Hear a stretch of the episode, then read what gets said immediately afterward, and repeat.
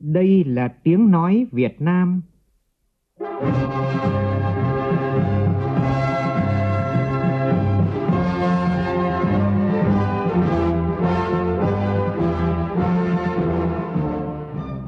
là tiếng nói Việt Nam, phát thanh từ Hà Nội, thủ đô nước Cộng hòa xã hội chủ nghĩa Việt Nam.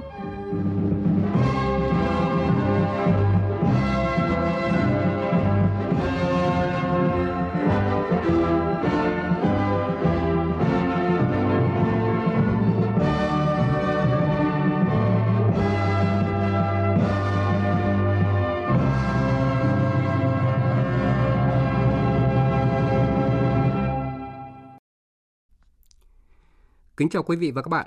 Mời quý vị và các bạn nghe chương trình Thời sự chiều của Đài Tiếng nói Việt Nam với những nội dung chính sau đây.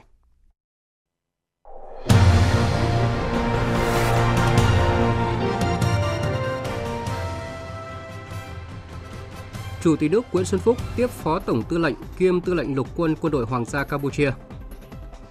Chuyển đổi số phải lấy người dân làm trung tâm là chủ thể, yêu cầu của Thủ tướng Chính phủ Phạm Minh Chính tại hội nghị sơ kết 6 tháng triển khai đề án phát triển ứng dụng dữ liệu về dân cư. Khai mạc phiên họp thứ 14 Ủy ban Thường vụ Quốc hội. Áp thấp nhiệt đới mạnh lên thành bão số 2 hướng về đất liền Việt Nam, gây mưa lớn trên diện rộng. Đã có một người tại Nghệ An thiệt mạng do lũ cuốn trôi. Ban chỉ đạo quốc gia về phòng chống thiên tai yêu cầu các tỉnh, thành phố ven biển chủ động triển khai các biện pháp ứng phó.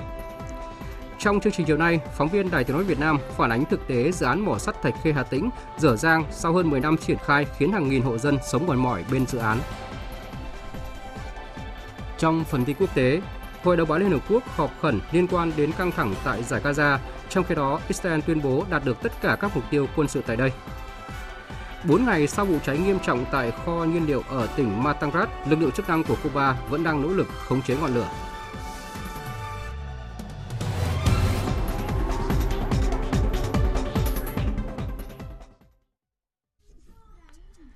Bây giờ là nội dung chi tiết. Chuyển đổi số phải lấy người dân làm trung tâm chủ thể.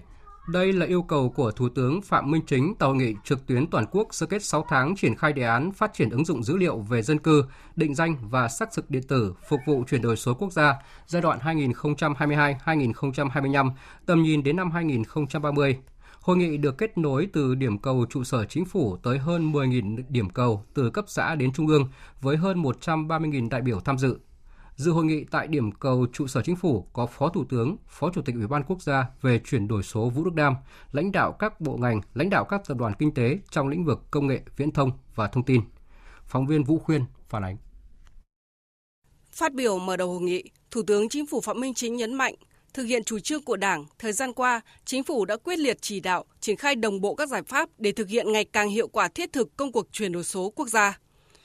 Trong 6 tháng năm 2022, đề án 06 đã được triển khai từ trung ương đến cơ sở, thu được những kết quả bước đầu tích cực, được người dân doanh nghiệp đồng tình ủng hộ, đánh giá cao. Theo Thủ tướng, đây là việc khó có thể hoàn thành nếu không chỉ đạo quyết liệt đồng bộ ngay từ bây giờ. Thủ tướng chỉ rõ cái đề án này ảnh hưởng, tác động trực tiếp đến người dân, góp phần cải cách thủ tục hành chính và đặc biệt là giúp cho người dân có thuận lợi nhất trong cái việc giải quyết thủ tục hành chính thông qua cái môi trường điện tử này, thông qua cái môi trường số này. Mà từ cái thói quen mà dùng giấy tờ, đi đến trụ sở, đi đến cơ quan nhà nước, chuyển đổi sang cái trạng thái là làm bất cứ chỗ nào trên môi trường số này rất là khó khăn. Vì vậy cho nên là chúng ta phải quyết tâm rất cao nỗ lực rất lớn và phải hành động quyết liệt thì chúng ta mới làm được. Báo cáo tại hội nghị Thứ trưởng Bộ Công an Nguyễn Duy Ngọc cho biết, công tác triển khai phát triển dữ liệu dân cư, định danh và xác thực điện tử phục vụ chuyển đổi số quốc gia thời gian qua đã đạt được những kết quả bước đầu tích cực. Đến nay, đã có gần 125 triệu hồ sơ xử lý trên cổng dịch vụ công quốc gia đã hoàn thành 12 trên 25 dịch vụ công mức độ 3 và 4, đúng lộ trình đề án 06 mang lại hiệu quả thiết thực, đáp ứng mong đợi của người dân, điển hình như việc đăng ký dự thi trực tuyến của Bộ Giáo dục và Đào tạo đã triển khai đăng ký dự thi trực tuyến cho gần 1 triệu thí sinh, đạt tỷ lệ 93,1%, tiết kiệm hàng chục tỷ đồng chi phí cho người dân. Sau khi nghe các ý kiến phát biểu thảo luận, kết luận phiên họp, Thủ tướng ghi nhận những kết quả rất tích cực trong chuyển đổi số thời gian qua, đặc biệt là đề án 06, đồng thời cũng chỉ ra những tồn tại hạn chế. Thủ tướng chỉ rõ, đây mới chỉ là kết quả bước đầu, chúng ta vẫn còn nhiều việc khó khăn vướng mắc cần giải quyết, nhiều việc cần phải làm trước mắt. Để đạt được các mục tiêu đề ra, Thủ tướng chỉ rõ, việc thực hiện chuyển đổi số quốc gia nói chung, đề án 06 nói riêng không phải là nhiệm vụ riêng lẻ của bộ ngành địa phương nào, mà cần huy động sự vào cuộc của cả hệ thống chính trị, sự tham gia và hưởng ứng của người dân và cộng đồng doanh nghiệp. Thủ tướng nhấn mạnh. Tôi đề nghị phát huy cái tính chủ động, tính sáng tạo, huy động mọi cái nguồn lực, sự tham gia xây dựng và phát triển của cả hệ thống chính trị, của người dân, của cộng đồng doanh nghiệp để chúng ta phát triển cái chuyển đổi số, ờ, trong đó có thực hiện cái đề án 06 và chúng ta phải triển khai cho bằng được cái hệ sinh thái công dân số để người dân doanh nghiệp hiểu sử dụng nó làm giàu thông tin và là một bộ phận không thể tách rời khỏi cái đời sống kinh tế xã hội của người dân, rồi sử dụng tài nguyên thông tin, dữ liệu phải thiết thực, hiệu quả, có tính kết nối liên thông, chia sẻ cao, không chỉ phục vụ cho phát triển chính phủ số, mà còn là nền kinh tế số, xã hội số và công dân số rồi văn minh hiện đại, công khai minh bạch, rồi phát triển làm sao nó ngang tầm với lại cái vị thế của quốc gia chúng ta, phù hợp với lại cái xu thế của thời đại thì chúng ta mới phát triển được. Bên cạnh đó, Thủ tướng đã chỉ rõ những nhiệm vụ cụ thể, trong đó yêu cầu phải khắc phục tư tưởng cục bộ cắt cứ thông tin, quyền anh, quyền tôi dẫn đến lừng chừng trong công tác tổ chức thực hiện. Tăng cường phân cấp phân quyền, cá thể hóa trách nhiệm cá nhân, tập trung hoàn thiện thể chế, tăng cường tuyên truyền, chỉ đạo thực hiện đúng tiến độ và các nhiệm vụ trọng tâm đột phá đã được xác định từ nay đến hết năm 2022 về ứng dụng cơ sở dữ liệu quốc gia về dân cư, thẻ căn cước gắn chip điện tử, tài khoản định danh điện tử, Thủ tướng yêu cầu đẩy mạnh nghiên cứu ứng dụng các nền tảng cơ sở dữ liệu nêu trên, nhất là trên các lĩnh vực thanh toán không dùng tiền mặt, xác thực tài khoản ngân hàng, cho vay tín chấp, tích hợp các thông tin trên thẻ căn cước và các tài khoản định danh để thay thế các loại giấy tờ công dân. Trong đó, phải giải quyết sớm dứt điểm một số việc như bảo đảm tài khoản điện thoại chính chủ, làm sạch sim giác, tạo tài khoản an sinh xã hội để phục vụ chi trả lương, trợ cấp thiên tai, dịch bệnh qua tài khoản. Về việc chính thức công bố ứng dụng VNID là ứng dụng công dân số quốc gia, Thủ tướng giao Bộ Công an phối hợp với các bộ ngành địa phương có lộ trình để đưa các tiện ích thiết yếu lên ứng dụng này, đồng thời tăng cường công tác tuyên truyền để người dân luôn tin tưởng sử dụng.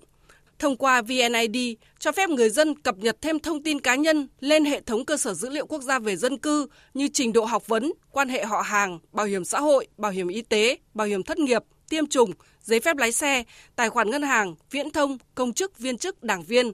Phấn đấu đến cuối năm 2022, đầu năm 2023 sẽ có khoảng 3 đến 5 triệu người dân sử dụng VNID với tốc độ tăng ít nhất 5% mỗi tháng. Tiếp theo là tin chúng tôi vừa nhận. Hôm nay tại Phủ Chủ tịch, Chủ tịch nước Nguyễn Xuân Phúc tiếp Đại tướng Hun Manet, Phó Tổng Tư lệnh kiêm Tư lệnh Lục quân Quân đội Hoàng gia Campuchia đang có chuyến thăm và làm việc tại nước ta. Phóng viên Vũ Dũng đưa tin. Thay mặt nhà nước và nhân dân Việt Nam, Chủ tịch nước Nguyễn Xuân Phúc chúc mừng nhân dân Campuchia về những thành tựu to lớn và toàn diện đã đạt được vừa qua dưới sự trị vì anh minh của quốc vương Norodom Sihamoni và sự chỉ đạo điều hành hiệu quả của chính phủ Campuchia do Samdech Techo Thủ tướng Hun Sen đứng đầu. Chủ tịch nước Nguyễn Xuân Phúc bày tỏ chúc mừng về sự trưởng thành của thế hệ lãnh đạo trẻ, tài năng của Campuchia, đồng thời tin tưởng Đại tướng Hun Manet sẽ đảm trách tốt mọi cương vị, nhiệm vụ mà Đảng CPP, Chính phủ và Quân đội Hoàng gia Campuchia giao phó hiện nay và trong thời gian tới. Đại tướng Hun Manet trân trọng cảm ơn Chủ tịch nước Nguyễn Xuân Phúc dành thời gian tiếp, đồng thời bày tỏ cảm ơn sâu sắc tới Đảng, Nhà nước và nhân dân Việt Nam đã giúp đỡ nhân dân Campuchia thoát khỏi thảm họa diệt chủng. Nhấn mạnh tầm quan trọng của việc hợp tác giữa Bộ Quốc phòng hai nước, Đại tướng Humanet vui mừng cho biết những kết quả tốt đẹp, thiết thực và hiệu quả từ các cuộc hội đàm tiếp xúc với lãnh đạo Bộ Quốc phòng của Việt Nam. Hai bên thống nhất tăng cường phối hợp toàn diện trên các lĩnh vực, gìn giữ và phát huy quan hệ hợp tác truyền thống, hữu nghị giữa quân đội và thanh niên nhân dân hai nước. Đại tướng Humanet nêu rõ, Việt Nam và Campuchia là hai nước láng giềng, anh em có quan hệ truyền thống hữu nghị tốt đẹp. Do đó hai nước cần không ngừng gìn giữ, phát huy và lan tỏa hơn nữa đến thế hệ mai sau, tiếp nối truyền thống đó. Hoan nghênh ý kiến và đề xuất của Đại tướng Humanet, Chủ tịch nước Nguyễn Xuân Phúc khẳng định Việt Nam luôn coi trọng và ưu tiên phát triển quan hệ láng giềng tốt đẹp, hữu nghị truyền thống, hợp tác toàn diện, bền vững lâu dài với Campuchia. Hai bên cần tăng cường duy trì trao đổi cấp cao trên tất cả các kênh, thúc đẩy triển khai năm hữu nghị 2022 Việt Nam Campuchia, Campuchia Việt Nam kỷ niệm 55 năm quan hệ ngoại giao. Nhấn mạnh đến hợp tác quân sự quốc phòng là một trong những trụ cột quan trọng trong quan hệ hai nước Việt Nam Campuchia. Chủ tịch nước Nguyễn Xuân Phúc hoan nghênh kết quả làm việc giữa Đại tướng Humanet với lãnh đạo Bộ Quốc phòng Việt Nam và mong rằng hợp tác giữa hai bộ quốc phòng hai nước sẽ phát triển mạnh mẽ hơn nữa cả về song phương và đa phương với nhiều nội dung hoạt động hợp tác thực chất và hiệu quả. Lực lượng bảo vệ biên giới hai bên đã phối hợp tuần tra bảo vệ đường biên, mốc giới, ngăn chặn các loại tội phạm biên giới. Qua đó, góp phần giữ vững an ninh trật tự, xây dựng đường biên giới Việt Nam Campuchia hòa bình, hữu nghị, hợp tác và phát triển. Hôm nay, Chủ tịch nước Nguyễn Xuân Phúc đã gửi thư khen Phòng Cảnh sát Phòng cháy chữa cháy và Cứu nạn Cứu hộ Công an tỉnh Quảng Nam. Nội dung thư khen như sau.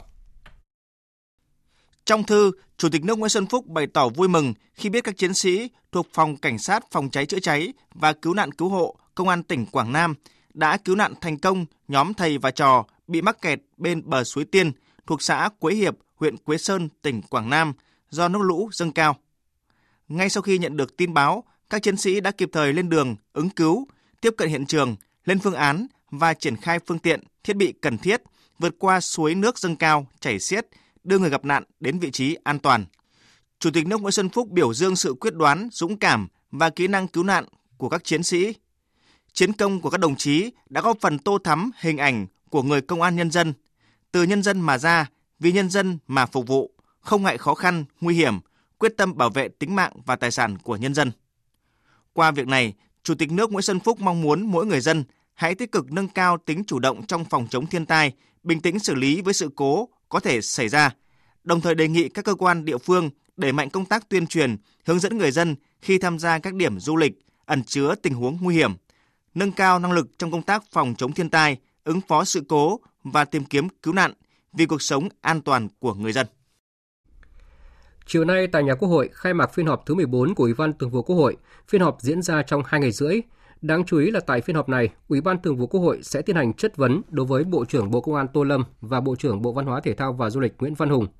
Trong chiều nay, cho ý kiến về dự kiến kế hoạch đầu tư công trung hạn vốn ngân sách trung ương giai đoạn 2021-2025 cho danh mục dự án đã hoàn thiện thủ tục đầu tư và bổ sung điều chỉnh kế hoạch đầu tư trung hạn vốn ngân sách trung ương giai đoạn 2021-2025 của các bộ, cơ quan trung ương và địa phương, gọi tắt là đợt 3 Ủy ban Thường vụ Quốc hội cho rằng sau khi giao kế hoạch đầu tư công trung hạn thì số tiền còn lại là hơn 355.000 tỷ đồng, do đó cần thực hiện trước ngày 31 tháng 12 năm nay. Sau thời hạn này thì chuyển toàn bộ số vốn còn lại vào nguồn dự phòng. Phóng viên Lại Hoa phản ánh. Số vốn chính phủ phải báo cáo Ủy ban Thường vụ Quốc hội cho ý kiến trước khi giao kế hoạch đầu tư công trung hạn là 455.000 tỷ đồng. Chính phủ trình Ủy ban Thường vụ Quốc hội cho ý kiến trước khi giao kế hoạch đầu tư công trung hạn đợt 3 là 100.000 tỷ đồng. Như vậy, số vốn còn lại của chính phủ chưa trình Ủy ban Thường vụ Quốc hội là 355.000 tỷ đồng. Ủy ban Thường vụ Quốc hội cho rằng sau một năm ban hành nghị quyết, đến nay vẫn chưa hoàn thành việc phân bổ, giao kế hoạch chi tiết cho các bộ, cơ quan trung ương và địa phương – Tiến độ giao vốn chậm ảnh hưởng đến việc triển khai thực hiện kế hoạch đầu tư công trung hạn. Chủ tịch Quốc hội Vương Đình Huệ nhấn mạnh đến bài toán trầm kha nhiều năm qua liên quan đến chậm giải ngân vốn đầu tư công, trong khi luật đầu tư công đã được sửa đổi hai lần. Thế nhưng đến nay nếu phân bổ hết đợt 3 khi vẫn còn 355.000 tỷ đồng là số tiền rất lớn. Chủ tịch Quốc hội đề nghị. Tập trung nhiều ở đâu và vì sao chỗ này? Bao giờ thì là giải ngân được cái số này, phân bổ được cái số này đến 31 tháng 12 tức là còn 4 tháng nữa mà không giải được cái số này đi thì phải nhập hết vào dự phòng chung Ủy ban Thường vụ Quốc hội đề nghị việc phân bổ giao vốn kế hoạch đầu tư công trung hạn đối với số vốn còn lại là 355.000 tỷ đồng cần thực hiện trước ngày 31 tháng 12 của năm nay. Sau thời hạn trên, chuyển toàn bộ số vốn còn lại vào dự phòng chung để tăng cường kỷ luật kỷ cương trong quản lý, sử dụng vốn đầu tư công. Giải trình tại phiên họp, Bộ trưởng Bộ Kế hoạch và Đầu tư Nguyễn Trí Dũng cho biết, trong 7 tháng qua giải ngân đầu tư công đạt 34,47%, như vậy thấp hơn so với cùng kỳ năm ngoái. Một trong nhiều nguyên nhân dẫn đến tình trạng chậm giải ngân, trong đó có việc giá cả nguyên vật liệu xây dựng tăng cao. Chúng ta là năm thứ hai thực hiện kế hoạch đầu tư công trung hạn, nhưng thực chất gần như là năm đầu. Suốt từ đầu năm đến giờ thì chủ yếu là đang tập trung vào làm thủ tục cái thứ hai là cái giá cả nguyên vật liệu này tăng rất cao trung bình hiện nay tăng đến 20%. Phần lớn là các nhà thầu thì lại ký hợp đồng chọn gói và đơn giá cố định. Nên là các nhà thầu càng làm thì càng lỗ. hầu hết là các nhà thầu đang án minh bất động. Thế và vấn đề nữa đó là do cái tâm lý hiện nay của các địa phương và rất e ngại xử lý các cái thủ tục liên quan đến đất đai, giải phóng mặt bằng, liên quan đến thủ tục đầu tư vân vân. Trước thực tế này, Ủy ban Thường vụ Quốc hội đề nghị chính phủ chịu trách nhiệm hoàn thiện danh mục dự án, phân bổ chi tiết vốn đầu tư công trung hạn, đảm bảo quyết định giao danh mục phân bổ vốn cho từng dự án và bổ sung điều chỉnh tăng giảm kế hoạch đầu tư công trung hạn, tuân thủ đúng quy định của pháp luật về nguyên tắc, tiêu chí, định mức phân bổ. Việc bố trí vốn phải tập trung không phân tán, giàn trải, manh mún, bố trí đủ vốn cho dự án dự kiến hoàn thành giai đoạn 2021-2025. Đề nghị chính phủ quyết liệt tập trung chỉ đạo công tác chuẩn bị đầu tư, phân bổ vốn, không để ách tắc kéo dài nhiều năm. Cũng trong chiều nay, Ủy ban Thường vụ Quốc hội xem xét báo cáo công tác dân nguyện của tháng 7 năm nay. Phó Chủ tịch Quốc hội Trần Thanh Mẫn đề nghị theo dõi sát diễn biến thị trường, kịp thời thực hiện giải pháp đảm bảo cân đối cung cầu trong nước, ổn định giá cả, đặc biệt là trong tháng 9 tới khi học sinh bước vào năm học mới. Đề nghị thanh tra chính phủ làm rõ việc còn tình trạng tụ tập đông người ở các cơ quan trung ương, đặc biệt là dịp diễn ra kỳ họp Quốc hội để làm rõ có hay không việc nhận tiền đi khiếu kiện hay có những khúc mắc cần giải quyết triệt để. Bên cạnh đó, lãnh đạo địa phương phải quan tâm việc tiếp công dân, xử lý vấn đề từ cơ sở, tránh để tình trạng khiếu kiện vượt cấp kéo dài. Thưa quý vị và các bạn, ngày mai thì Ủy ban Thường vụ Quốc hội sẽ dành cả ngày để tiến hành chất vấn đối với Bộ trưởng Bộ Công an Tô Lâm và Bộ trưởng Bộ Văn hóa Thể thao và Du lịch Nguyễn Văn Hùng. Đài Tiếng nói Việt Nam sẽ tường thuật trực tiếp phiên chất vấn trên kênh Thời sự VV1 buổi sáng từ 7 giờ 55 phút, buổi chiều từ 13 giờ 55 phút. Mời quý vị và các bạn chú ý đón nghe. Thời sự VOV nhanh, tin cậy, hấp dẫn. Mời quý vị và các bạn nghe tiếp chương trình với tin bão khẩn cấp cơn bão số 2. Hồi 16 giờ hôm nay, vị trí tâm bão ở vào khoảng 17,7 độ Vĩ Bắc, 113 độ Kinh Đông trên khu vực phía đông bắc quần đảo Hoàng Sa, cách đảo Hải Nam Trung Quốc khoảng 320 km về phía đông nam. Sức gió mạnh nhất vùng gần tâm bão mạnh cấp 8, tức là từ 62 đến 74 km một giờ, giật cấp 10. Bán kính gió mạnh cấp 6, giật cấp 8 khoảng 110 km tính từ tâm bão. Dự báo trong 24 giờ tới, bão di chuyển chủ yếu theo hướng Bắc, sau đó có khả năng đổi hướng, di chuyển theo hướng Tây Bắc, mỗi giờ đi được 15 đến 20 km và có khả năng mạnh thêm. Đến 16 giờ ngày 10 tháng 8, vị trí tâm bão ở vào khoảng 20,8 độ Vĩ Bắc, 110,4 độ Kinh Đông, trên vùng biển phía đông bán đảo Lôi Châu Trung Quốc, cách Móng Cái Quảng Ninh khoảng 290 km về phía đông đông nam. Sức gió mạnh nhất vùng gần tâm bão mạnh cấp 8, tức là từ 62 đến 74 km một giờ, giật cấp 10. Vùng nguy hiểm trên Biển Đông trong 24 giờ tới là vùng gió mạnh cấp 6 trở lên, giật từ cấp 8 trở lên là phía Bắc vĩ tuyến 15,5 độ Vĩ Bắc, từ kinh tuyến 110,5 đến 114,5 độ Kinh Đông. Toàn bộ tàu thuyền hoạt động trong vùng nguy hiểm đều có nguy cơ cao chịu tác động của gió giật mạnh và sóng lớn, cấp độ rủi ro thiên tai cấp 3. Cảnh báo gió mạnh sóng lớn trên biển.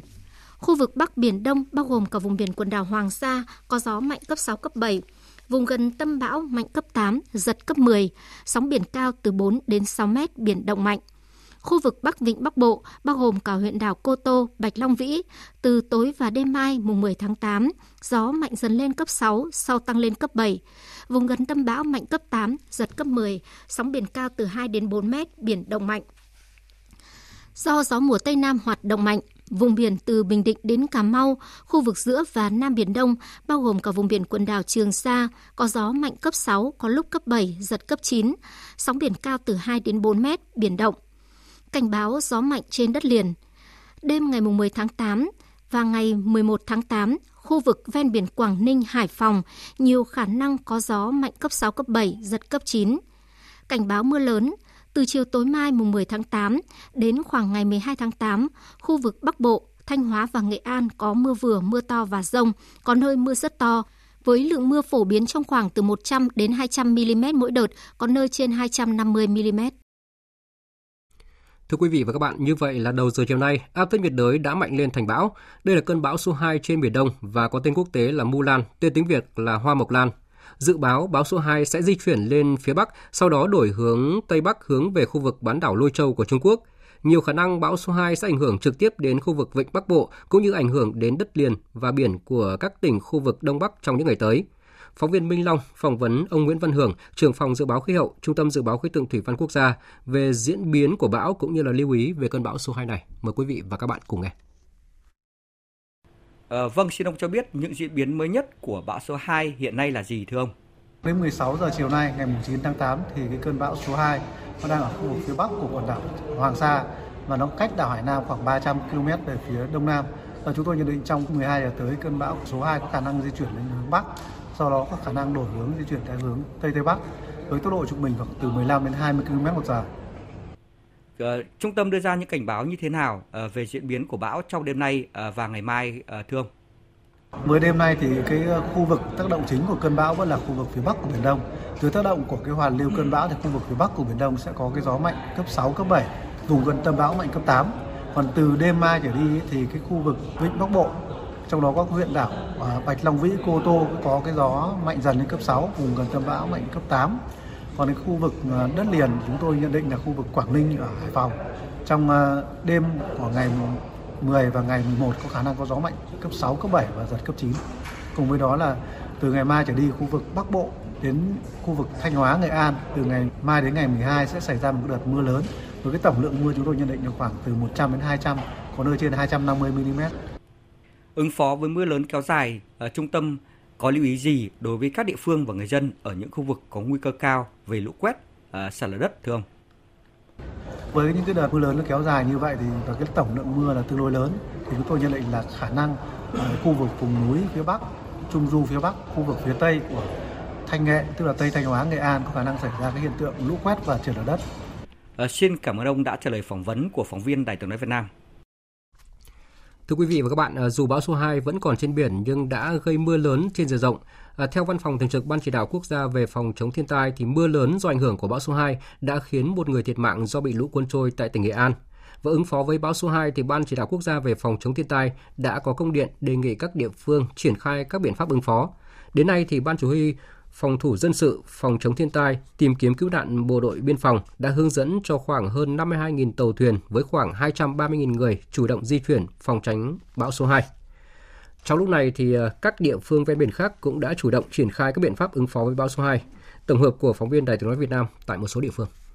Tại Hải Phòng, Ban Chỉ huy Phòng chống thiên tai và tìm kiếm cứu nạn thành phố đã có công điện thông báo hướng dẫn cho ngư dân, các chủ phương tiện trên địa bàn đặc biệt phương tiện đánh bắt xa bờ nắm chắc diễn biến của áp thấp nhiệt đới để chủ động di chuyển phòng tránh. Bộ Chỉ huy quân sự thành phố duy trì nghiêm chế độ trực, tổ chức ra soát, phương kiểm tra phương án kế hoạch, chuẩn bị lực lượng phương tiện, sẵn sàng xử lý các tình huống có thể xảy ra. Sở Nông nghiệp và Phát triển nông thôn chỉ đạo các đơn vị địa phương kiểm tra gia cố công trình đê điều thủy lợi. Tất cả các ngành địa phương đơn vị trên địa bàn thành phố đã ban hành văn bản chỉ đạo tổ chức triển khai, yêu cầu cơ quan đơn vị chủ động ứng phó với bão số 2 theo báo cáo của Bộ Chỉ huy Bộ đội Biên phòng thành phố Hải Phòng, đến trưa nay, đơn vị đã phối hợp kiểm đếm thông báo cho hơn 2.300 phương tiện nắm rõ diễn biến của áp thấp để chủ động phòng tránh. Phó Chủ tịch Ủy ban nhân dân tỉnh Hà Tĩnh Đặng Ngọc Sơn cũng vừa ký công điện yêu cầu các đơn vị địa phương theo dõi chặt chẽ diễn biến của bão, thông báo hướng dẫn kịp thời các chủ phương tiện hoạt động trên biển biết vị trí hướng di chuyển để thoát khỏi vùng nguy hiểm hoặc không đi vào vùng nguy hiểm. Quản lý chặt chẽ các phương tiện ra khơi, kiểm tra hướng dẫn neo đậu tàu thuyền tại các bến bãi, thực hiện các biện pháp bảo đảm an toàn cho người và tài sản đối với các tàu vận tải và hoạt động du lịch trên các đảo ven biển, đảm bảo an toàn, giảm thiểu thiệt hại đối với lồng bè nuôi trồng thủy sản. Tỉnh Thừa Thiên Huế thông báo cho các tàu thuyền biết khu vực thời tiết nguy hiểm để tìm nơi trú ẩn an toàn, đồng thời chủ động điều tiết nước ở các hồ chứa thủy điện. Theo báo cáo của Bộ Chỉ huy Bộ đội Biên phòng tỉnh Thừa Thiên Huế, đến trưa nay, tổng số phương tiện đánh bắt trên biển đang neo tại bến là 2.020 phương tiện với 10.925 lao động còn lại 42 phương tiện, 425 lao động đang hoạt động đánh bắt tại khu vực Nam Vịnh Bắc Bộ và khu vực biển Thừa Thiên Huế. Số phương tiện này đã nắm được tình hình thời tiết thời tiết xấu trên biển. Thưa quý vị và các bạn, những thông tin tiếp theo về bão số 2 cũng như công tác ứng phó với mưa bão của các địa phương sẽ được chúng tôi liên tục cập nhật trong các bản tin và chương trình thời sự tiếp theo. Mời quý vị và các bạn chú ý đón nghe.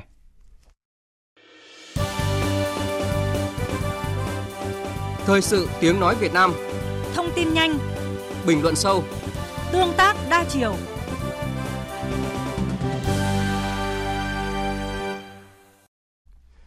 Chương trình thời sự chiều nay tiếp tục với một số tin kinh tế xã hội đáng chú ý.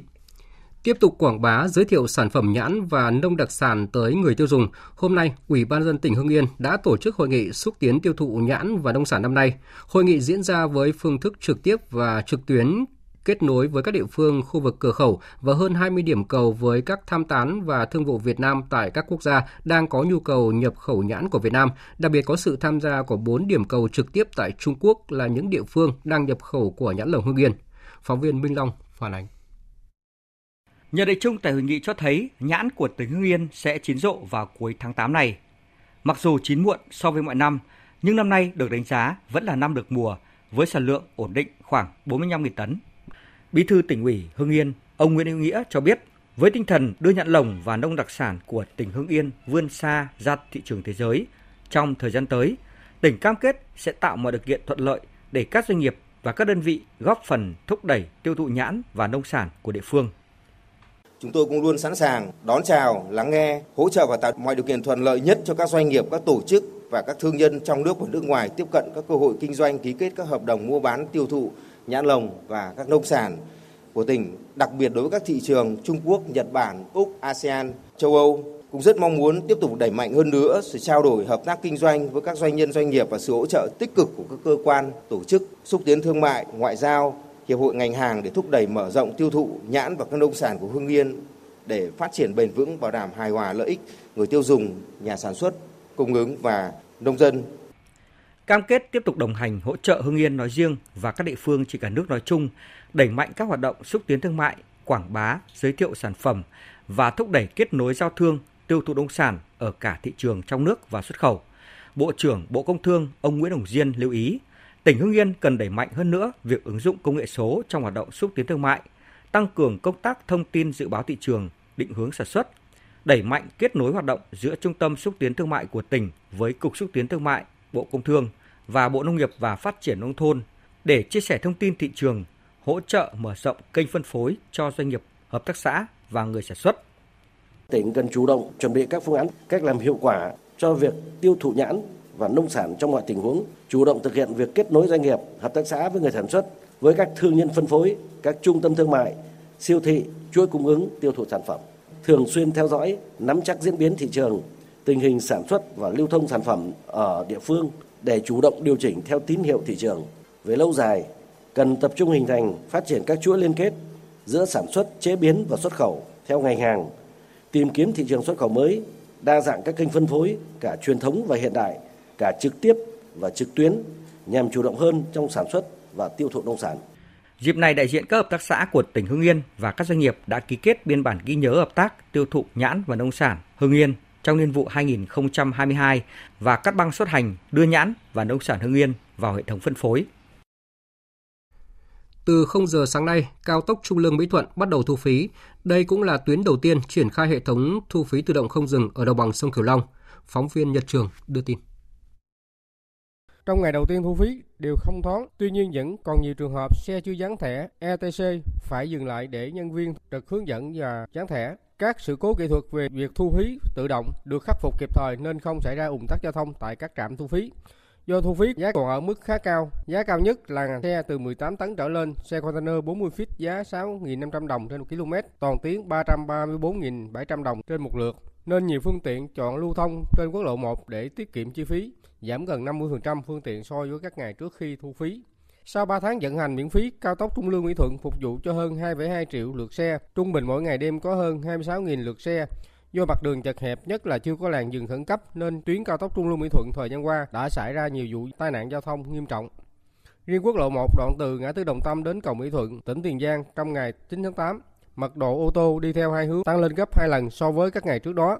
Tình hình giao thông ổn định, thông suốt, Ban Giám đốc Bệnh viện Đa khoa tỉnh Ninh Thuận cho biết, Hội đồng kỷ luật của bệnh viện đã họp và thống nhất mức kỷ luật đối với các cá nhân liên quan đến sai sót trong xét nghiệm nồng độ cồn của bệnh nhân Hồ Hoàng Anh tử vong vì tai nạn giao thông. Tin của phóng viên Đoàn Sĩ. Hội đồng kỷ luật của bệnh viện đã xem xét và chia ra thành hai nhóm. Nhóm gián tiếp là nhóm hành chính, không liên quan trực tiếp đến kết quả xét nghiệm áp dụng theo quy chế thi đua khen thưởng của bệnh viện. Nhóm trực tiếp là nhóm làm xét nghiệm, trả kết quả xét nghiệm và khâu quản lý gồm 5 người, có 3 người bị cảnh cáo, hai người bị khiển trách áp dụng theo Nghị định 112 về xử lý kỷ luật nhân viên sai phạm. Cụ thể, ba người bị cảnh cáo gồm trưởng khoa hóa sinh vi sinh, kỹ thuật viên trưởng khoa và kỹ thuật viên thực hiện trực tiếp. Bệnh viện cũng kỷ luật khiển trách đối với người trực tiếp ký kết quả, vi phạm khi xét duyệt kết quả trả theo quy trình của bệnh viện đã ban hành. Nhân viên nhập kết quả đã thiếu kiểm soát, không phát hiện ra nồng độ cồn bất thường. Riêng trách nhiệm của ban giám đốc bệnh viện, Hội đồng kỷ luật bệnh viện cho rằng vụ việc xảy ra là do sai sót của cá nhân không thực hiện đúng quy trình đã ban hành. Vì vậy, Hội đồng kỷ luật không xem xét kỷ luật đối với lãnh đạo bệnh viện. Công an tỉnh Quảng Bình vừa ra quyết định khởi tố vụ án liên quan đến sai phạm tại Ban Quản lý Vườn Quốc gia Phong Nha Kẻ Bàng vào năm 2014. Đây là một trong ba vụ án được đưa vào diện Ban chỉ đạo phòng chống tham nhũng tiêu cực tỉnh Quảng Bình theo dõi trong năm nay. Việc khởi tố vụ án sai phạm tại Ban Quản lý Vườn Quốc gia Phong Nha Kẻ Bàng nhằm phục vụ công tác điều tra. Sau khi đã khởi tố vụ án, trong quá trình điều tra phát hiện các cá nhân sai phạm thì sẽ tiến hành khởi tố bị can theo đúng quy định của pháp luật. Chuyển sang một vấn đề đáng chú ý khác. Thưa quý vị và các bạn, từng được kỳ vọng sẽ làm thay đổi diện mạo là động lực thúc đẩy phát triển kinh tế xã hội cho tỉnh nghèo Hà Tĩnh. Nhưng sau hơn 10 năm triển khai giang dở, dự án mỏ sắt Thạch Khê có trữ lượng lớn nhất Đông Nam Á khoảng 544 triệu tấn đang để lại rất nhiều hệ lụy. Giải đất ven biển Thạch Hà, một thời chu phú, nay đang rơi vào tình trạng đồng khô cỏ cháy, tái nghèo và nhiều vấn đề dân sinh bức xúc. Điều mà người dân trong vùng bị ảnh hưởng mong mỏi là cơ quan ban ngành chức năng cần phải quyết định sớm, đúng đắn trong việc tiếp tục triển khai hay là dừng lại dự án. Phần đầu của loạt phóng sự Sống mòn bên dự án hàng chục năm giang dở của nhóm phóng viên Huy Nam và Minh Long sẽ đề cập thực trạng này. Đi không được, ở không xong. Mời quý vị và các bạn cùng nghe. Năm 2009, hàng chục nghìn người dân tại các xã Thạch Khê, Thạch Đỉnh, Thạch Bàn, Thạch Lạc, Thạch Trị và Thạch Hải, huyện Thạch Hà, tỉnh Hà Tĩnh vui mừng khi dự án mỏ sắt Thạch Khê do công ty cổ phần sắt Thạch Khê thuộc Tập đoàn Công nghiệp Than khoáng sản Việt Nam TKV làm chủ đầu tư được khởi công động thổ. Đây được kỳ vọng là dấu mốc quan trọng cho sự phát triển kinh tế xã hội địa phương nếu dự án với tổng mức đầu tư trên 14.000 tỷ đồng đầu xuôi đuôi lọt về đích đúng hẹn. Nhưng tiếc thay, sau 2 năm khi đang bốc đất tầng phủ, dự án đã phát sinh các vấn đề về công nghệ, tài chính của chủ đầu tư. Do vậy, tháng 11 năm 2011, Thủ tướng Chính phủ đã quyết định cho tạm dừng dự án để thẩm định lại thiết kế kỹ thuật, tái cơ cấu cổ đông. Và từ đó đến nay, đại khai trường vùng mỏ sắt Thạch Khê với diện tích hàng nghìn hecta đã trở thành vùng sa mạc hóa. Ngồi trong căn nhà cũ rột vì nhiều năm không được sửa chữa, ông Dương Minh Phúc, thôn Thanh Lan, xã Thạch Khê, đưa ánh mắt nuối tiếc về cánh đồng hoang bên làng, nơi gia đình có bốn xào đất, nhưng nhiều năm nay không thể cày cấy. Ông Phúc cho biết, trước đây diện tích đất này là nguồn sống chính của gia đình, thì nay cây trồng gần như không sinh trưởng được. Đất bỏ hoang, không có thu nhập, cuộc sống gia đình thường xuyên túng thiếu. Trước đấy là mau trong khoai lang này, bao bì này, là nói chung cái gì cũng làm cả. Rau để mua rau là các cái loại rau cải. Sau khi khai khoáng thì là mình đào lấy đất ý, tụt nước quá. Đất đi, đất cả tiền hắn hồng. Hắn mưa xuống là hắn nhận lên, hắn không thụt kịp. Hết mưa được khoảng một tuần đi hắn nắng đi để hạn. Giờ thì phải là không có cái thu nhập, phụ thuộc vào trời thôi. Thực trạng tại gia đình ông Phúc cũng là tình cảnh chung của hầu hết người dân trong vùng dự án mỏ sắt Thạch Khê. Ông Trần Văn Thanh, chú tại xã Thạch Hải cho biết, hơn 10 năm trước, thực hiện chủ trương lớn đúng đắn của nhà nước nhằm mục tiêu phát triển kinh tế xã hội của đất nước nói chung, tỉnh nhà nói riêng. Người dân trong vùng dự án đã rất ủng hộ, tạo mọi điều kiện cho chủ đầu tư thực hiện dự án. Nhưng ngờ đâu, mọi chuyện lại đảo chiều nhanh đến vậy. Người dân các xã bãi ngang của huyện Thạch Hà giờ đây không chỉ khó khăn về sản xuất, thu nhập, mà nơi ở cũng tình toàn, treo cùng dự án. Việc giải phóng mặt bằng di dân tái định cư ngưng trệ, đóng băng, nhà cửa phải giữ nguyên hiện trạng, không được sửa chữa xây mới, đã đẩy những gia đình ba bốn thế hệ như gia đình ông phải sống theo kiểu tá túc tạm bỡ. Gia đình tôi thì khó khăn. Hiện tại bây giờ là nhà cửa thì xuống cấp. Tuy nhiên ấy, để rồi đảm bảo cuộc sống thì chỉ sửa sang lại cái mái con ấy về để mà xây đảm bảo cho cuộc sống thì không làm được do cái quy định của Ờ, tên là đang nằm trong khu vực giải phóng mặt bằng để đảm bảo khai thác cho nên là không được nâng cấp thêm. Ông Phan Văn Mậu, Chủ tịch Ủy ban nhân dân xã Thạch Khê, huyện Thạch Hà bức xúc. Khó khăn, túng thiếu đã đành, giờ nhiều gia đình nông thôn như Thạch Khê còn phải cõng thêm tiền mua nước sinh hoạt. Nguyên nhân là nguồn nước một số nơi bị phèn, nhiễm sắt, nước đỏ không thể sử dụng. Vào mùa mưa bão, người dân vùng bãi ngang Thạch Khê, Thạch Hải đỉnh bàn lại sống chung với tình trạng úng ngập lụt lội. Những hố sâu rộng mênh mông trong khai trưởng dự án không có cửa thoát, giống như những túi nước khổng lồ ngập băng cánh đồng tràn vào nhà cửa. Một trận mưa nhỏ tạo thành cái lũ cục bộ, cái lụt cục bộ đấy, chứ nói là cái lụt lớn. Cái lụt của thực Khê có cái tác động rất lớn của cái nước đưa một sắp trần đây, Bốn thôn là ngập, trong đó hai thôn bị cảnh chưa toàn. Còn ngập cục bộ, hầu như bảy đến bảy thôn đều ngập hết. Năm nào là năm ngoái chúng tôi phải kêu huyện, kêu tỉnh để hỗ trợ cho một số tiền để đưa máy lên đào đắp một số vùng. Nhưng mà cái cái bờ báo rất lớn thì địa phương thể làm được. Nên nước đục tràn về rất lớn. Với gần 7.000 hộ hàng chục nghìn nhân khẩu rơi vào tình cảnh đi không được ở không xong. Ông Nguyễn Văn Khoa chủ tịch ủy ban nhân dân huyện Thạch Hà tỉnh Hà Tĩnh cho rằng sự giang dở của mỏ sắt Thạch Khê đã cản trở sự phát triển của địa phương nhất là các xã trong vùng dự án ba chữ vùng quy hoạch cũng gây khó cho chính quyền địa phương khi không thể đầu tư cơ sở hạ tầng, sửa chữa, xây mới các công trình công cộng. Chủ tịch Ủy ban nhân dân huyện Thạch Hà Nguyễn Văn Khoa lo lắng khi nhiều chương trình mục tiêu, quyết sách lớn về phát triển kinh tế xã hội cũng bị ảnh hưởng, ngưng trệ, khó khăn lắm mới có thể hoàn thành như chương trình mục tiêu quốc gia xây dựng nông thôn mới. Các xã này về cái nông thôn mới. Để tiếp tục làm nâng cao thì sẽ rất nhiều khó khăn. Bởi vì muốn đạt được các tiêu chí nông thôn mới nâng cao, thì về các cái tiêu chí giao thông, thủy lợi, cảnh quan, môi trường, cũng như cơ sở vật chất, thì cần phải có một sự đầu tư. Tuy nhiên, do vướng về quy hoạch, cho nên việc đầu tư xây dựng cơ sở hạ tầng cũng không thể là tiếp tục được, bởi vì cũng vì hai chữ là quy hoạch ở đây. Thưa quý vị và các bạn hệ lụy khó khăn đằng đẵng của người dân trong vùng ảnh hưởng của mỏ sắt Thạch Khê là điều không còn phải bàn cãi. Vậy, đâu là nguyên nhân của thực trạng này mà chủ đầu tư, chính quyền tỉnh Hà Tĩnh đã phản hồi như thế nào về việc dự án rất nhiều kỳ vọng giữa đường đứt gánh treo từ năm này qua năm khác. Nội dung này sẽ được phóng viên Đài tiếng nói Việt Nam làm rõ trong chương trình thời sự sau với nhan đề Chủ đầu tư muốn tái khởi động, tỉnh Hà Tĩnh nói không. Mời quý vị và các bạn chú ý đón nghe.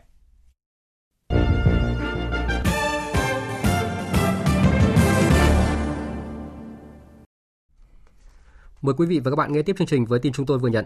Hôm nay tại trụ sở Trung ương Đảng, đồng chí Võ Văn Thưởng, Ủy viên Bộ Chính trị, Thường trực Ban Bí thư đã tiếp đồng chí Hun Manet, Ủy viên Thường vụ Trung ương Đảng Nhân dân Campuchia, Phó Tổng Tư lệnh kiêm Tư lệnh Lục quân Quân đội Hoàng gia Campuchia đang có chuyến thăm Việt Nam.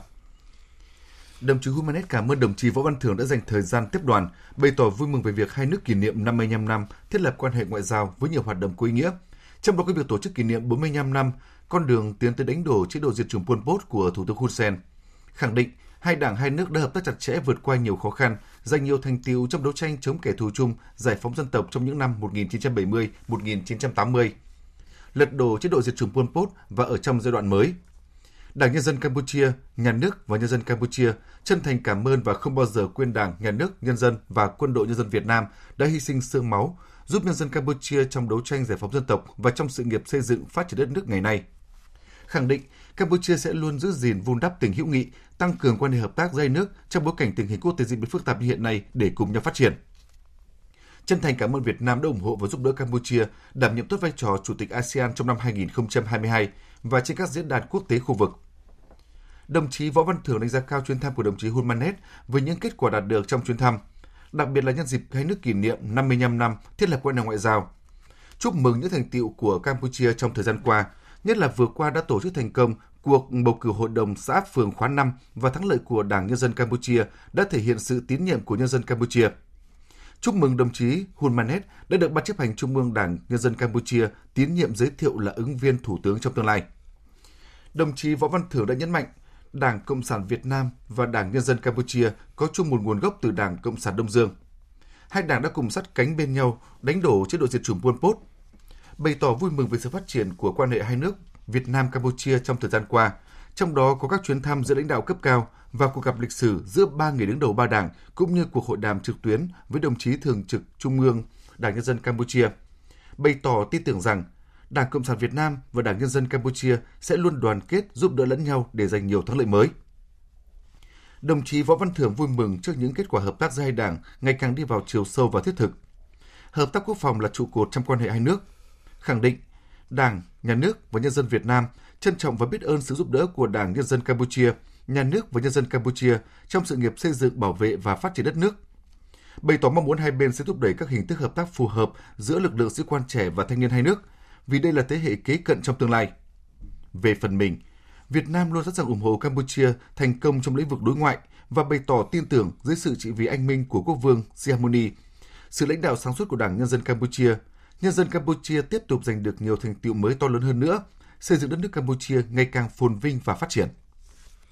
Tiếp theo là một số tin quốc tế đáng chú ý. Hội đồng Bảo Liên Hợp Quốc đã có phiên họp khẩn để đánh giá về thỏa thuận ngừng bắn đạt được giữa Israel và Palestine dưới sự trung gian hòa giải của Ai Cập nhằm chấm dứt xung đột kéo dài 3 ngày qua tại Gaza. Tuy nhiên, theo đánh giá của dư luận, để duy trì được thỏa thuận đòi hỏi sự nỗ lực rất lớn của các bên. Biên tập viên Hồng Nhung tổng hợp thông tin. Tại cuộc họp, Hội đồng Bảo an Liên Hợp Quốc nhấn mạnh sự leo thang bạo lực gần đây trong khu vực đã gây thiệt hại nghiêm trọng cho dân thường. Điều phối viên đặc biệt của Liên Hợp Quốc về Trung Đông, Toen Nesland, cho biết Liên Hợp Quốc sẽ liên hệ chặt chẽ với cả Israel và Palestine để duy trì lệnh ngừng bắn. Tiến trình ngừng bắn là vô cùng mong manh. Bất cứ hành động nối lại sự thù địch này cũng sẽ gây ra hệ quả tàn phá cho cả người Israel và người Palestine và khiến tiến trình chính trị liên quan đến các vấn đề quan trọng trở nên khó nắm bắt. Liên Hợp Quốc cam kết giữ liên lạc chặt chẽ với tất cả các bên để củng cố lệnh ngừng bắn và đảm bảo rằng những tiến bộ đáng kể đạt được. Trước đó, thông qua nỗ lực trung gian của Ai Cập, Israel và nhóm thánh chiến Hồi giáo Jihad đã nhất trí ngừng bắn tại giải Gaza. Thỏa thuận có hiệu lực từ 23 giờ 30 phút ngày 7 tháng 8 giờ địa phương, tức 3 giờ 30 phút ngày 8 tháng 8 giờ Việt Nam. Tuy nhiên, cả hai bên đều tuyên bố sẽ đáp trả nếu một trong hai bên vi phạm lệnh ngừng bắn này. Ngay trong cuộc họp của Hội đồng Bảo an, cả Israel và Palestine vẫn không ngừng đổ lỗi cho nhau về việc gây ra chiến sự. Phát biểu tại cuộc họp, Đại sứ Palestine tại Liên Hợp Quốc Riyad Mansour cáo buộc hành động chiến sự của Israel là vi phạm hiến trương Liên Hợp Quốc. Chúng tôi không thể chờ đợi đến khi cuộc chiến tiếp theo nổ ra. Hòa bình là không thể chờ đợi. Hội đồng Bảo an cần huy động sức mạnh và sự quyết tâm, cũng như quyền lực trong hiến trương. Hãy cứu lấy cuộc sống của người dân, cứu lấy hòa bình.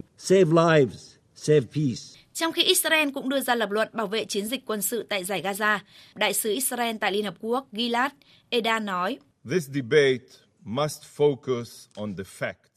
Tranh luận cần hướng vào thực tế, một tổ chức khủng bố đang âm mưu sát hại dân thường Israel, giết hại người dân Palestine vô tội.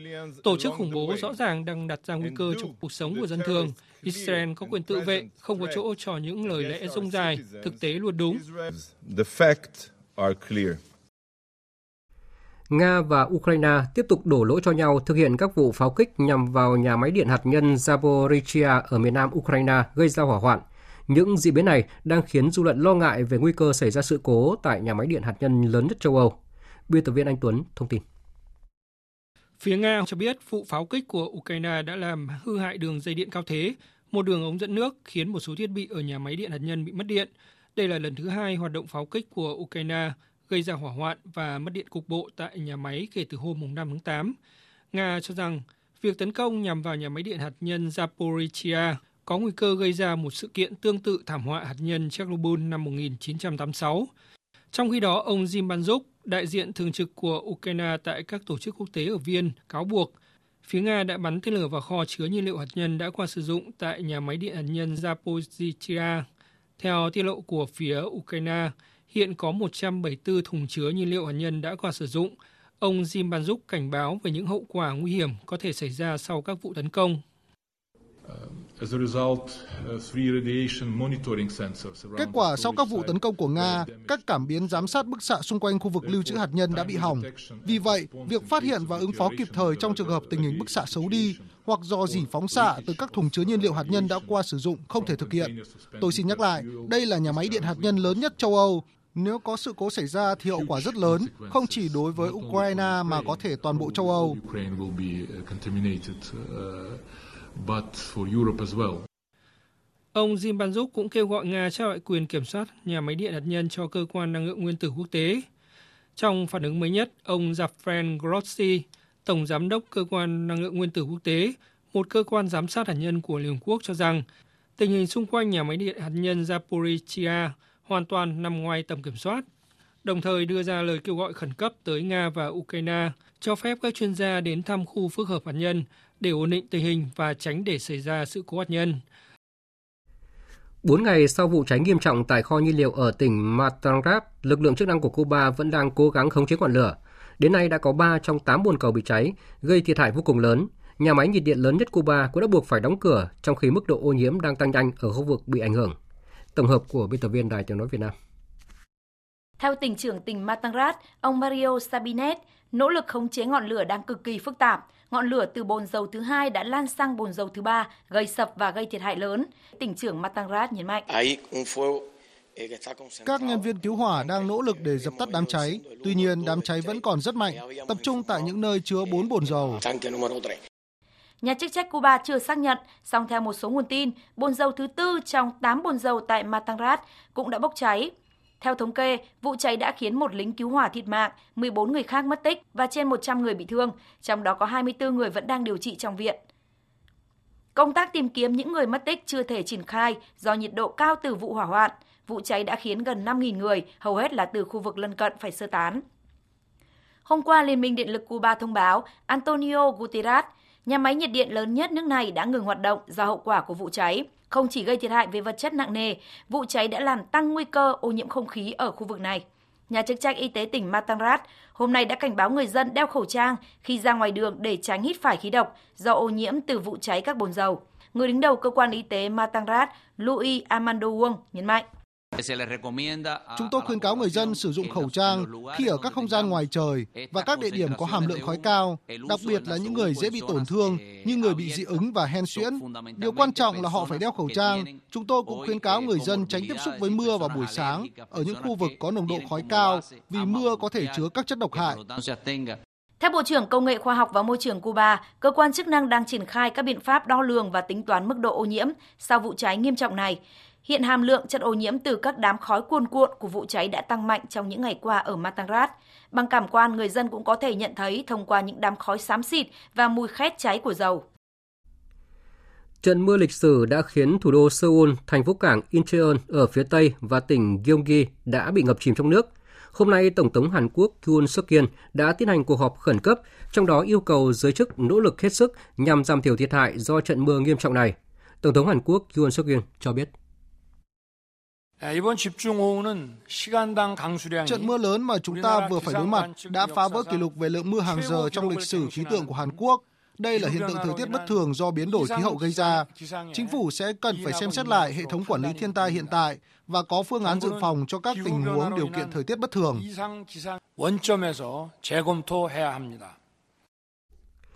Trận mưa lịch sử có lượng mưa trung bình mỗi giờ đo được tại quận Đông Rắc của Seoul có thời điểm vượt qua mức 141 mm.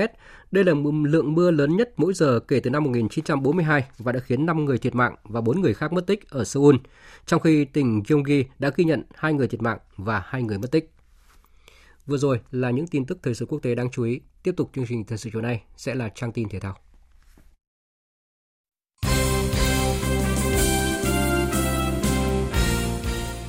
Thưa quý vị và các bạn, chiều nay tại Bình Dương, đội tuyển U19 Việt Nam đá trận thứ ba giải giao hữu U19 quốc tế gặp U19 Thái Lan.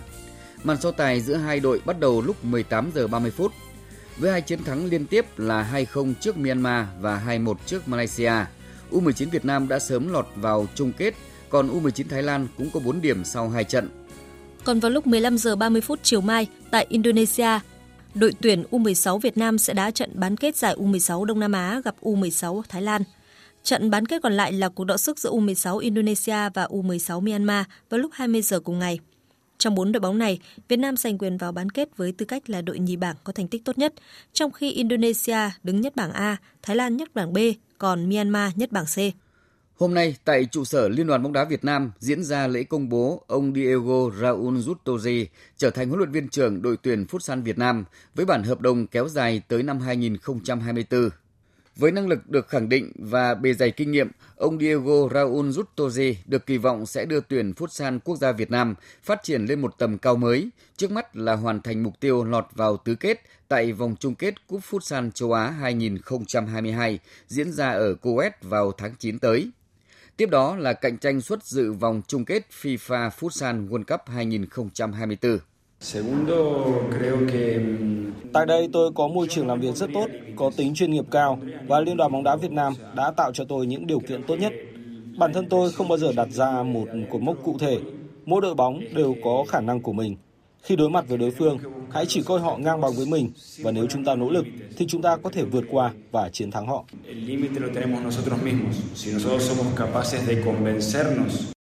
Tối mai câu lạc bộ Viettel sẽ đá trận bán kết AFC Cup khu vực Đông Nam Á gặp đối thủ Kuala Lumpur City đến từ Malaysia. Trưa nay đã diễn ra cuộc họp báo trước trận đấu. So với Viettel, Kuala Lumpur City cũng không quá nổi trội. Họ vào bán kết với tư cách đội nhì bảng có thành tích tốt nhất và đang đứng thứ tư với 18 điểm qua 14 vòng ở giải vô địch quốc gia Malaysia. Huấn luyện viên Bejuwon cho biết về mục tiêu của Viettel trong trận đấu với đối thủ này. Chúng tôi đã nghiên cứu băng hình của đối thủ. Họ rất mạnh và chơi thứ bóng đá tầm cao quen thuộc của Malaysia. Tôi hy vọng cầu thủ Viettel sẽ phát huy hết khả năng của mình. Mục tiêu của chúng tôi là giành chiến thắng. Cũng trong ngày hôm nay tại Trung tâm Hội nghị Quốc gia, đánh dấu lần thứ ba, công ty Wika hợp tác với các gương mặt nổi tiếng của bóng đá Việt Nam. Năm 2021 là tiền vệ Quang Hải và tiền đạo Công Phượng, cùng với các dòng sản phẩm giày bóng đá QH19 và CP10. Lần này là thủ môn Quan Văn Chuẩn với sản phẩm găng tay Zeno Quan Văn Chuẩn. Với những trải nghiệm cùng Wika, Quan Văn Chuẩn đánh giá sản phẩm thương hiệu Việt này sẽ làm hài lòng cộng đồng những người yêu thể thao trong cả nước, đồng thời khẳng định quyết tâm sẽ nỗ lực để cống hiến nhiều hơn nữa cho bóng đá nước nhà. Mong mọi người cũng ủng hộ Wika và tin dùng các sản phẩm rất là tốt. Em nghĩ là qua vừa rồi giải đấu cũng đã kết thúc, cũng là chỉ kỷ niệm thôi. Và bây giờ em gạt bỏ đi, em tập trung vào công luyện từ khi em trở về câu lạc bộ em cố gắng tập luyện từ hàng ngày uh, sẽ cố gắng vượt ừ, xa hơn nữa và nhìn các anh đã đi trước mình rất nhiều rồi thi đấu V-League quốc gia kể cả đội tuyển thì rất nhiều là mình cố gắng tập luyện rồi mình học hỏi từng chút một về các anh theo chia sẻ của Quan Văn Chuẩn, Hà Nội là đội bóng mà thủ môn sinh năm 2001 này đam mê từ thuở bé và luôn chờ cơ hội được ra sân thi đấu cùng đội chủ sân hàng đẫy.